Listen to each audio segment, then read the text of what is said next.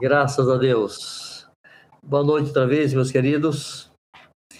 Hoje falaremos sobre o porquê estarmos nas casas. É muito possível que vários de vocês já tenham ouvido a pergunta de irmãos queridos, né, querendo saber, assim, qual é a sua igreja ou onde é a sua igreja. Essas pessoas, esses irmãos, normalmente estão querendo saber qual o nome da sua denominação ou onde você se reúne, o local específico para se reunir. E não tem como, em nossa resposta, nossa resposta sempre terminamos dizendo que nos reunimos nas casas. E fica então a pergunta: por que, afinal de contas, que nos reunimos nas casas?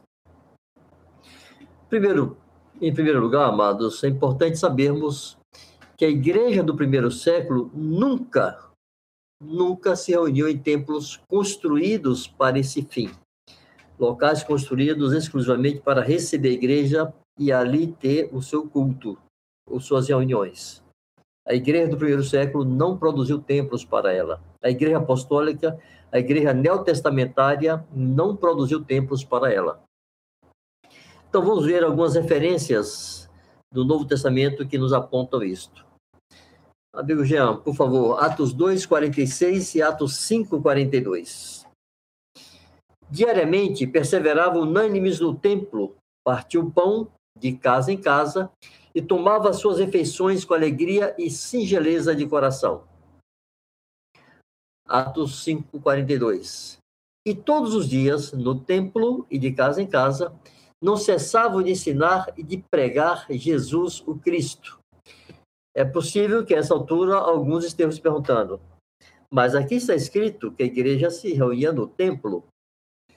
É muito importante entendermos, irmãos, que esse estar no templo diariamente não se refere ao interior do templo, ao espaço que os judeus chamavam de recinto sagrado.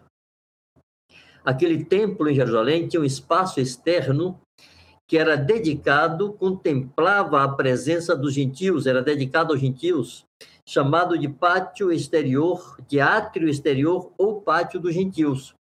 Era um local onde todos os gentios, todos os povos, qualquer lugar da terra, qualquer um que não fosse judeu poderia estar ali. Não era dado a nenhum gentio, a nenhum que não fosse judeu, entrar no chamado recinto sagrado. Mas no pátio dos gentios, no átrio exterior, sim, estava aberto para todos. Era nesse local que a igreja se reunia. Era nesse local que estava o chamado Pórtico de Salomão. Então, quando está escrito em Atos 2, 46 e Atos 5, 42, que a igreja estava diariamente no templo, não era no átrio, no interior do templo, em uma reunião de adoração ali. Eles estavam no exterior, do lado de fora, e ali se reuniam, e ali compartilhavam o evangelho, e ali eh, os apóstolos realizavam milagres, a igreja estava presente ali em contato com o povo, não só o povo judeu, mas também os gentios que por ali circulavam. Amados, ainda um outro argumento que alguns irmãos muito queridos e sinceros né, utilizam para justificar chamarem o templo de a casa de Deus. Eles usam aquela situação em que Jesus, é, afastando-se de José e Maria, permaneceu em Jerusalém conversando com os doutores e quando José e Maria retornaram procurando, o repreenderam. E ele respondeu assim: Não sabias que me convinha estar na casa de meu pai? Referindo-se ao templo. Uma outra passagem também utilizada com esse, essa mesma linha de argumentação e de pensamento é quando Jesus expulsa os vendilhões do templo e ele os repreende severamente, dizendo: Vocês não sabem que a casa de meu pai será chamada casa de oração? Está se referindo ao templo. Então, por causa disso, alguns irmãos é, dizem que sim, o templo deve ser chamado de casa de Deus. Mas é importante entendermos, irmãos, lembrarmos, na verdade, que naquele momento histórico ainda estava Jesus e os judeus sob a velha aliança. E na velha aliança, no Velho Testamento, sim, Deus chamou o templo de a sua casa. E ali ficava o Santo dos Santos, o local de acesso simbolizava o acesso direto a Deus, onde apenas o sumo sacerdote entrava. Mas isso acabou com a nova aliança. Na nova aliança, não existe mais um local que possa ser chamado de a casa de Deus. Pois bem, em Romanos 16, versos 4 e 5, e também 1 Coríntios 16, 19, há citações do apóstolo Paulo sobre a igreja que estava nas casas de determinados irmãos. Vamos então lá já. Romanos 16, 5. Aqui Paulo está se referindo a Aquila e Priscila, que estava em Roma nessa época, e ele diz: Saudai igualmente a igreja que se reúne na casa deles. Saudai, meu querido Epêneto, primícias da Ásia para Cristo. Mas perceba o destaque de Paulo. Saudai igualmente a igreja que se reúne na casa deles, na casa de Priscila e Áquila. 1 Coríntios 16, 19. As igrejas da Ásia vos saúdam. No Senhor, muito vos saúdam Aquila e Priscila, e bem assim a igreja que está na casa deles. Amados, não há nenhuma referência no Novo Testamento é, de templos cristãos. Há referência na Bíblia e há referência na história da igreja de que no tempo dos apóstolos a igreja do Senhor tenha se reunido em templos. Os templos, os templos cristãos não surgiram na era apostólica.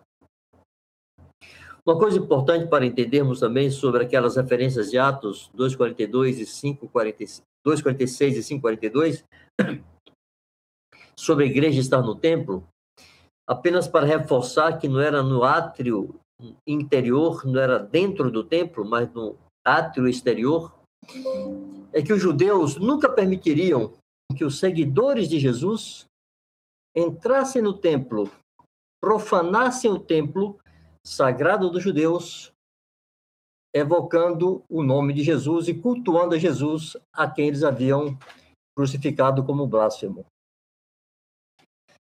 Pois bem, uma evidência disso nós vemos em Atos 21, de 27 a 31, nós não vamos desse texto, só para vocês terem referência, quando Paulo esteve em Jerusalém, ele foi preso, acusado de estar profanando o templo, entrando no templo com o irmão da Ásia. É só para dizer, para evidenciar, para demonstrar que os judeus nunca permitiriam que a igreja do Senhor se reunisse dentro do templo para cultuar a Jesus. Outra referência que alguns irmãos às vezes citam para tentar demonstrar que a igreja sim tinha um local de reunião, ele se refere à chamada Escola de Tirano.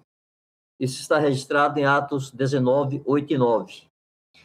Mas, irmãos, como o próprio nome já, já indica, era uma escola.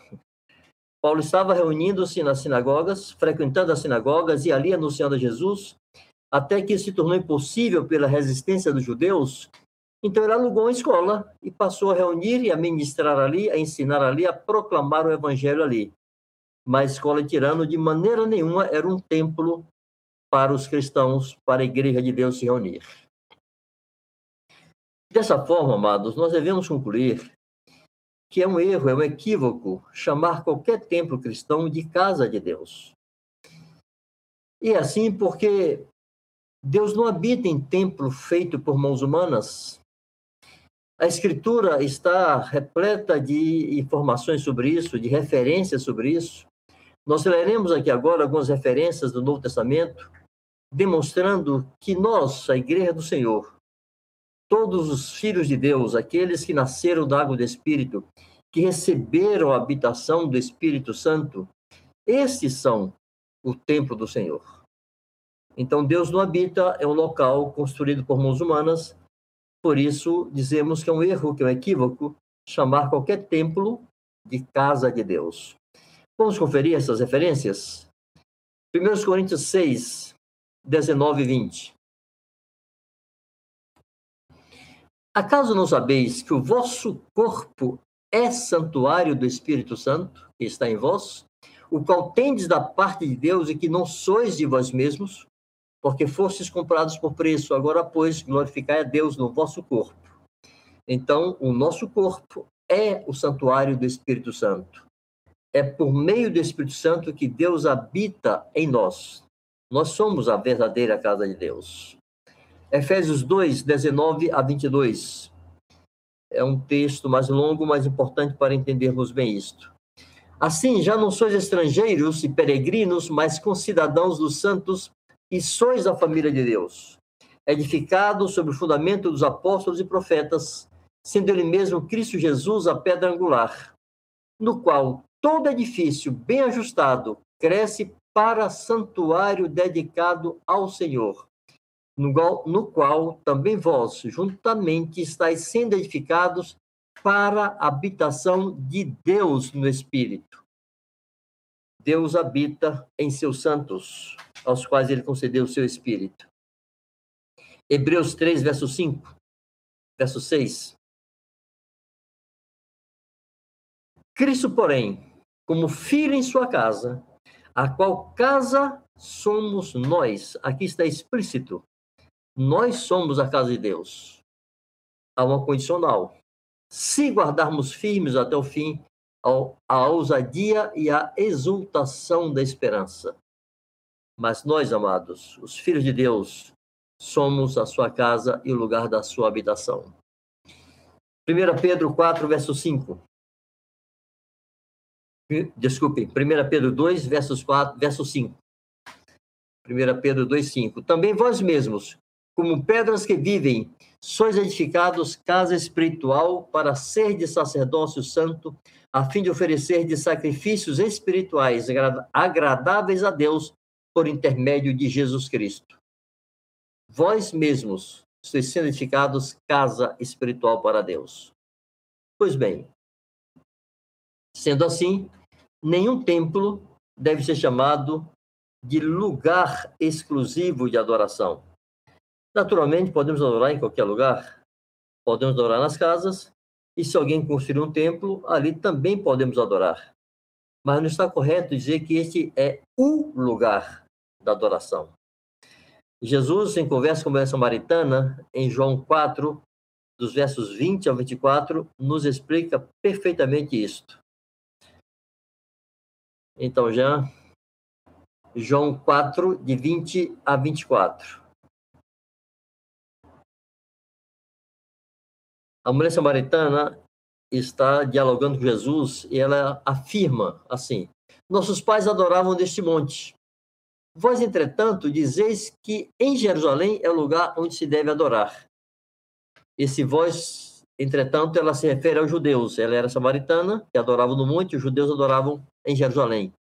Disse-lhe Jesus: Mulher, podes crer-me que a hora vem quando nem nesse monte, nem em Jerusalém adorareis o Pai. Vós adorais o que não conheceis, nós adoramos o que conhecemos, porque a salvação vem dos judeus. Mas vem a hora, e já chegou, em que os verdadeiros adoradores adorarão o Pai em espírito e em verdade. Porque são estes que o Pai procura para seus adoradores. Deus é espírito, importa que os seus adoradores o adorem em espírito e em verdade. Aleluia. Deus habita em nós e nós o adoramos em espírito e verdade, em qualquer lugar e em qualquer circunstância. Quando digo nós, amados, me refiro a todo aquele que nasceu da água do Espírito, todo aquele em cujo Espírito o Espírito Santo de Deus testifica que é filho de Deus. Amados, na verdade, a construção de locais de reunião ou templos para a igreja cristã fez parte dos desvios que se iniciaram logo após a morte dos apóstolos. Já em meados do segundo século, esses desvios começaram a se estabelecer no meio da igreja e foram crescendo e evoluindo com o passar dos anos. E a, a construção de templos fez parte desses desvios. Há controvérsias entre os historiadores sobre quando exatamente se começou a construir templos, mas há registros claros que demonstram que já no século III havia locais de reunião para os cristãos, havia templos construídos. O Diocleciano, imperador romano, que trouxe uma perseguição terrível, uma das maiores perseguições contra a igreja, no início do século IV, há registros que ele mandou queimar e destruir templos e locais de reunião de cristãos. De qualquer maneira, essa questão da edificação de templos se consolidou com o advento de Constantino. Ele é, não apenas suspendeu impostos para os cristãos é, e suspendeu as perseguições à igreja, mas ele incentivou, promoveu a construção de locais de reunião de templos e catedrais. Constantino, ao final, terminou tornando larga a porta que era estreita e também largo o caminho que era apertado. Mas devemos entender que tanto no ensino de Jesus, quanto no ensino apostólico, quanto na prática apostólica, não há qualquer incentivo, sequer insinuação ou sinalização que se deva construir templos para a igreja. Como já foi demonstrado, a igreja, aqui os santos são o templo onde Deus habita. É muito importante entendermos, irmãos, quando falamos disso, que o Senhor Jesus não trouxe uma religião, ele trouxe um reino. Ele nos confiou o reino. Ele disse que esse reino está dentro de nós. Nesse reino, cujo rei é Jesus, cujo Senhor é Jesus, ele mesmo, o Senhor Jesus, nos constituiu, a cada um daqueles a que ele remiu com seu sangue, ele constituiu sacerdotes. Então a igreja não é uma organização, a igreja é um reino de sacerdotes. A igreja é a união de todos aqueles que nasceram de novo, todos aqueles que foram lavados pelo sangue de Jesus, que creram no sacrifício de Jesus, que se entregaram a Jesus e que foram por Jesus constituídos sacerdotes desse reino. Vamos conferir isso em Apocalipse 1, verso 5 e 6, em 1 Pedro 2, verso 9. E da parte de Jesus Cristo, a fiel testemunha, o primogênito dos mortos e o soberano dos reis da terra, aquele que nos ama e pelo seu sangue nos libertou dos nossos pecados e nos constituiu reino, vírgula, sacerdotes para o seu Deus e Pai. A ele a glória e domínio pelos séculos dos séculos. Amém. Amados, o mesmo Jesus que nos remiu pelo seu sangue, nos remiu de nossos pecados, nos libertou de nossos pecados, nos constituiu sacerdotes. Todos remidos por Jesus, pelo sangue de Jesus, são sacerdotes. Se você não é sacerdote, você não é remido. Se você foi remido pelo sangue de Jesus, então você é um sacerdote. E a esses sacerdotes ele confiou um serviço. E Pedro nos fala desse serviço na sua primeira carta, capítulo 2, verso 9. Vós, porém, sois raça eleita, sacerdócio real, nação santa, povo de propriedade exclusiva de Deus, a fim de proclamardes há um motivo para Deus nos ter colocado nessa condição de raça eleita, de sacerdócio real, uma nação santa e um povo de propriedade exclusiva dele. Há um propósito, a fim de proclamardes as virtudes daquele que vos chamou das trevas para a sua maravilhosa luz. Se não proclamamos as virtudes daquele que nos tirou das trevas para a luz, estaremos negando ou pelo menos negligenciando o nosso sacerdócio, Estaremos escapando da vocação para a qual o Senhor nos destinou?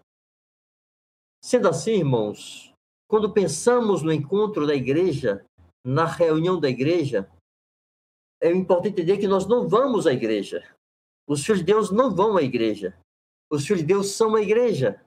E quando essa igreja, formada pelos filhos de Deus, se reúne, é muito importante que não nos reunimos ali apenas e simplesmente para sentarmos e entoarmos cânticos e orarmos e ouvirmos um pregador.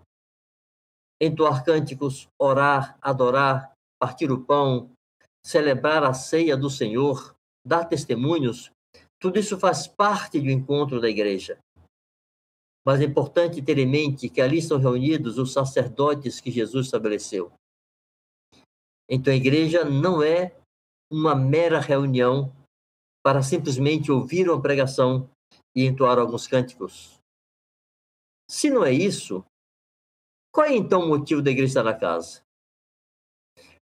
Qual é a obra da igreja na casa? O que, é que a igreja na casa faz? Pois bem, nós afirmamos que a obra da igreja na casa é o desenvolvimento do serviço dos santos. A igreja na casa existe para promover o serviço dos santos, para garantir que cada santo estará exercendo o seu sacerdócio. Esse é o motivo pelo qual a igreja está reunida na casa. Para garantir que cada um dos santos que ali se reúne, cada um dos sacerdotes que ali se reúne, no seu dia a dia, no seu cotidiano, no seu convívio doméstico com sua família, entre seus vizinhos, em seu trabalho, no percurso na rua, na farmácia, no açougue, no mercado, no transporte, onde quer que esteja, aquele sacerdote está exercendo o seu serviço. Ele está proclamando as virtudes daquele que o chamou das trevas para a luz. Ele está anunciando o evangelho. Ele está em contato com outros santos. Ele está lavando os pés aos santos. Ele está consolando, ele está animando, ele está socorrendo. Não há um intervalo na vida de um sacerdote entre uma reunião e outra reunião. Os sacerdotes de Deus não vão para um, uma reunião, participam dela e depois abre um parênteses em sua vida, onde o serviço a Deus está ausente até a próxima reunião. Não é assim. A obra da igreja na casa, amados, não é a obra que se faz na casa, não é a obra que se faz na reunião da casa, mas é a obra que cada um que se reúne na casa faz todos os dias, em todo lugar, em todo tempo. Esta é a obra da igreja na casa. Contém sacerdotes que em todo lugar, em todo tempo, todos os dias, exercem este sacerdócio. Quando eles se reúnem, há uma riqueza de testemunhos. Há coisas para serem ditas, há testemunhos a serem prestados. Se não for assim, amados, se não for uma reunião de sacerdotes com coração transbordante de testemunho para compartilhar, seremos apenas um amontoado de gente cumprindo uma agenda semanal. Isso é fatal para a igreja. O encontro da igreja na casa não pode ser apenas, simplesmente, o cumprimento de uma agenda, apenas o compromisso que você tem. É um compromisso, sim, e deve ser cumprido com fidelidade e definição. Mas ao estar nesse compromisso, nós vamos para ali com o nosso coração palpitando, para testemunhar de tudo aquilo que Deus fez em nós e por nós ao longo da semana. É importante lembrar, irmãos, que o, propósito de Deus, e nós cremos que Deus tem um propósito, e nós cremos que Deus tem uma estratégia para cumprir este propósito, chegamos a afirmar que Deus tem uma estratégia. Ousamos dizer que há o propósito eterno de Deus e há a estratégia, artigo definido singular. A estratégia de Deus para cumprir o seu propósito. Importante entender que esse propósito, propósito de Deus hoje envolve uma família de filhos para o Pai, filhos iguais a Jesus, envolve uma noiva para o Filho, envolve um templo para o Espírito Santo. Então, qual a estratégia de Deus para que esse propósito se cumpra? Para que haja essa multiplicação de filhos à imagem de Jesus? Para que haja o aperfeiçoamento da noiva de Cristo? Para que haja edificação do templo de habitação do Espírito Santo? Deus tem estratégia, irmãos. E nós nos atrevemos a dizer que essa estratégia é o desenvolvimento do serviço dos santos. A estratégia de Deus para que o seu propósito se cumpra é que cada santo desempenhe o seu serviço em todo lugar, todos os dias. Não é uma tarefa, é um estilo de vida. Estamos postos no mundo para isto e devemos viver em função disto. E amados, nós nos atrevemos a dizer que essa é a estratégia, não é uma estratégia, é a estratégia baseados em Efésios 4, dos versos 11 a 16. Nós iremos ler esse texto e explicando algumas partes dele intercalada.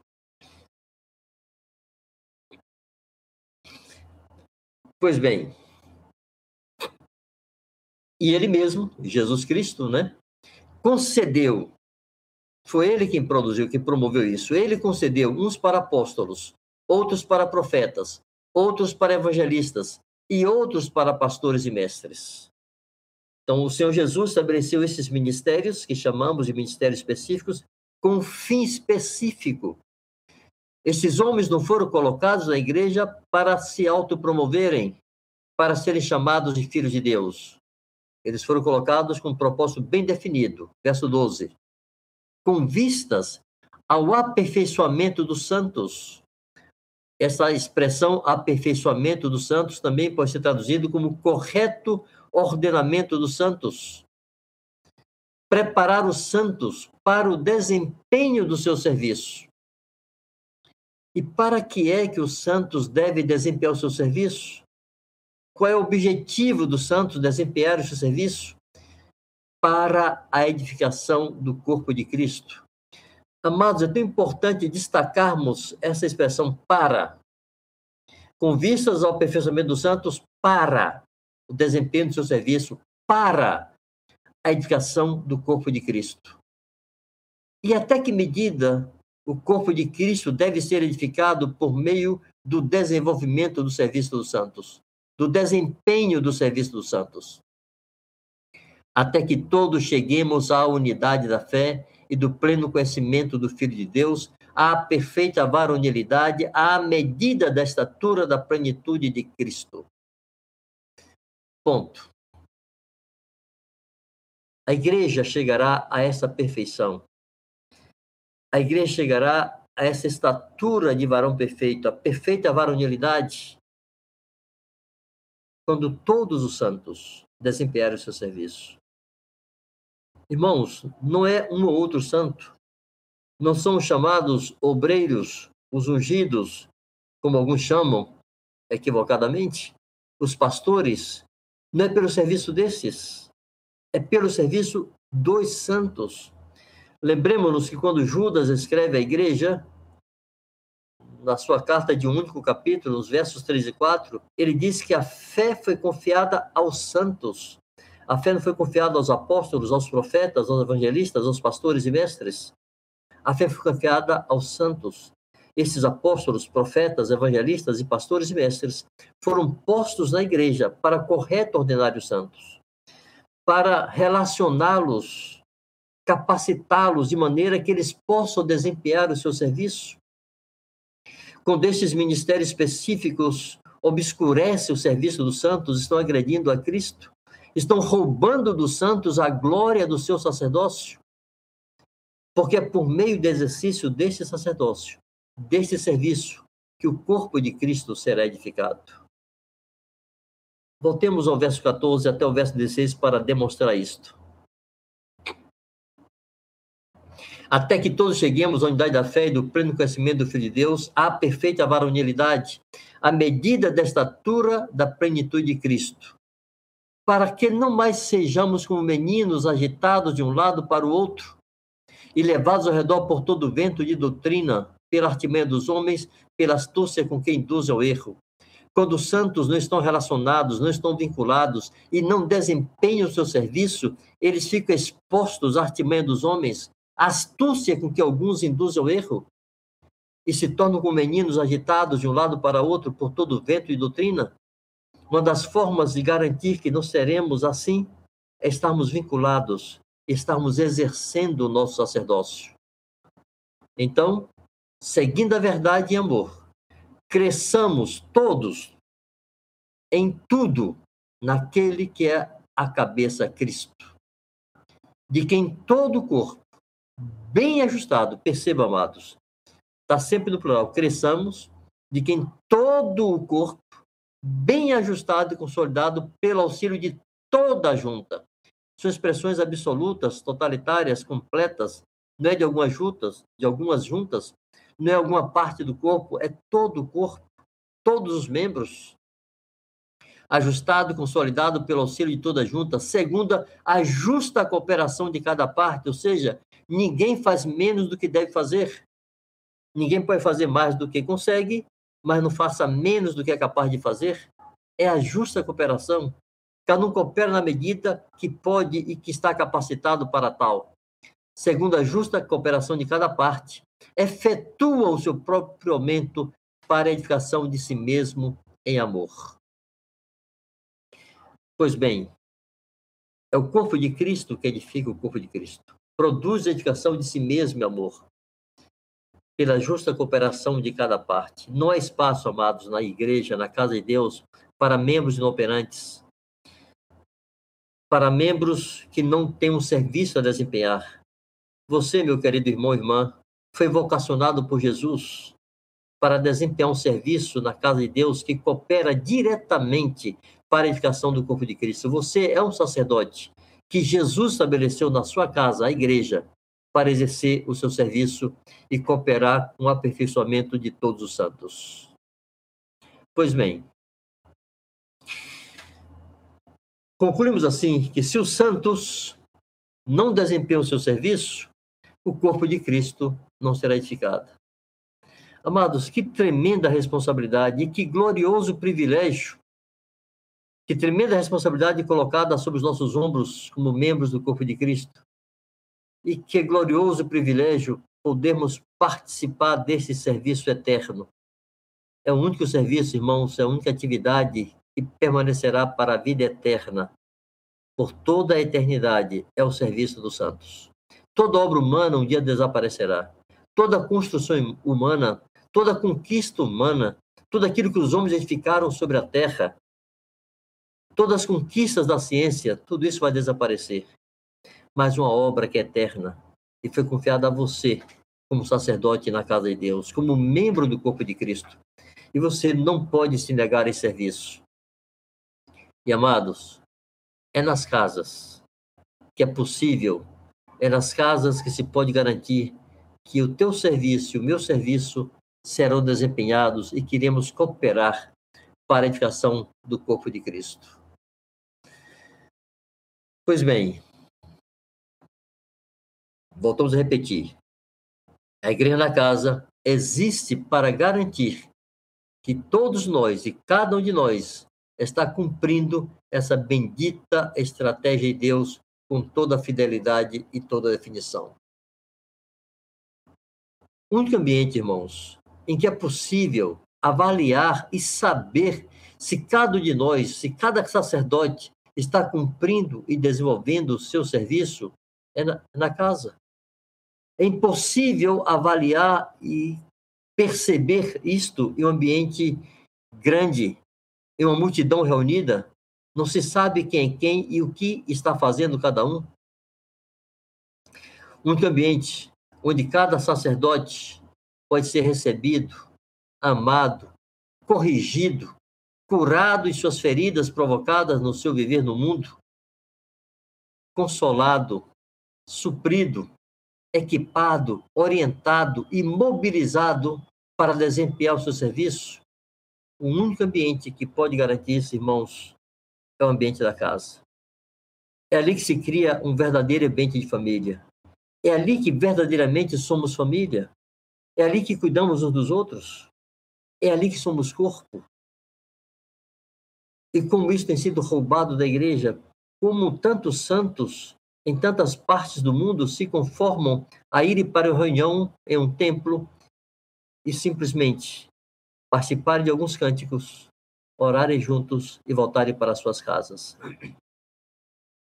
É importante recuperarmos aquilo que produziu tanta potência na igreja do princípio.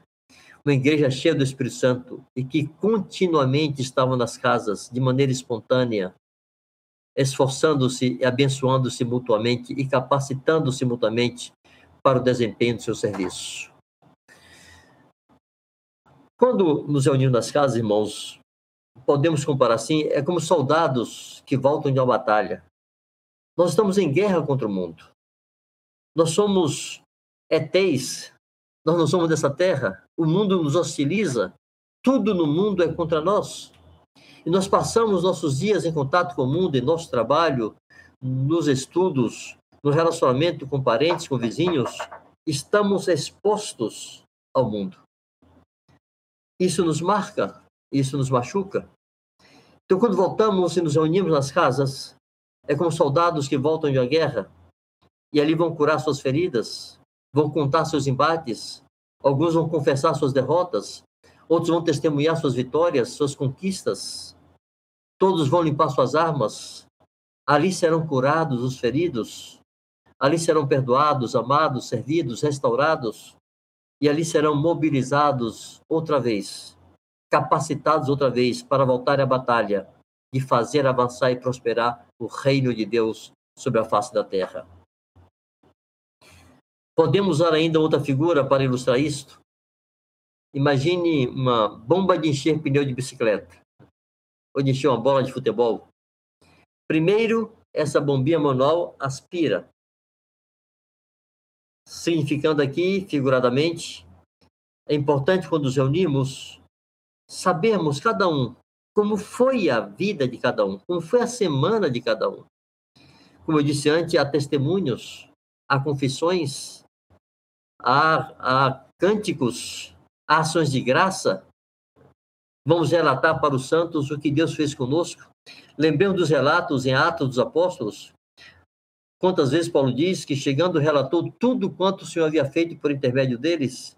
Quão glorioso é quando a igreja se reúne na casa e os santos trazem testemunhos que estão pregando o evangelho, que oraram por enfermos, que socorreram necessitados, que anunciaram o reino de Deus, que lavaram os pés aos santos, que consolaram os desanimados, que ampararam os fracos, que enfrentaram os rebeldes.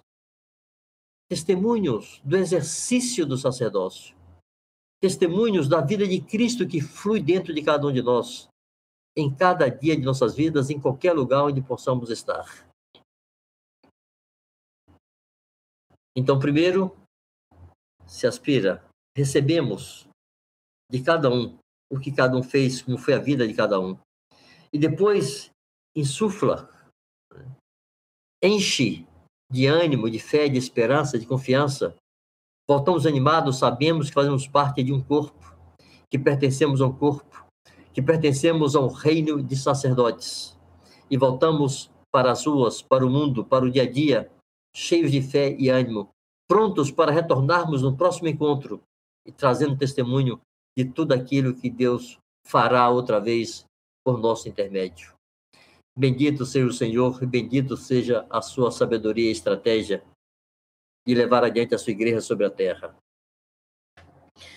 Amados, mas quando isso não acontece, quando a reunião é vazia de participações e os santos, os sacerdotes, não, não dão testemunho daquilo que foi produzido em suas vidas e por meio de suas vidas ao longo da semana, a reunião fica um marasmo. Né?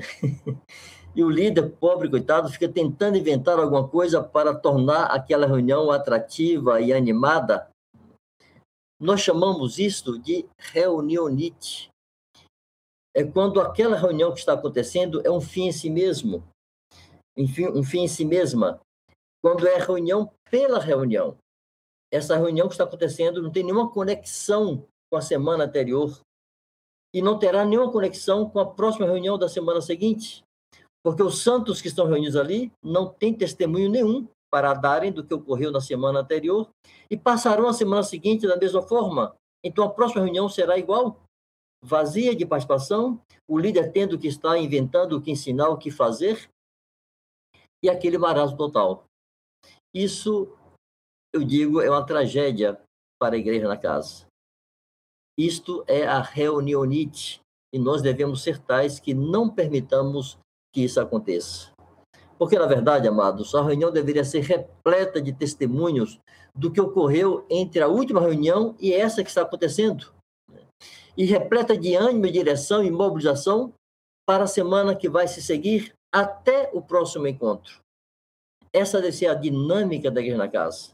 Os sacerdotes se reúnem, dão testemunho, confessam, se ajudam, pedem ajuda, animam, saem dali reforçados, animados, dinamizados, enfrentam a nova semana. E no próximo encontro, de novo, se repete tudo isso que aconteceu na semana anterior uma riqueza de testemunhos e da ação de Deus na vida da igreja enquanto ela caminha no mundo levando o reino de Deus. Graças a Deus por isto.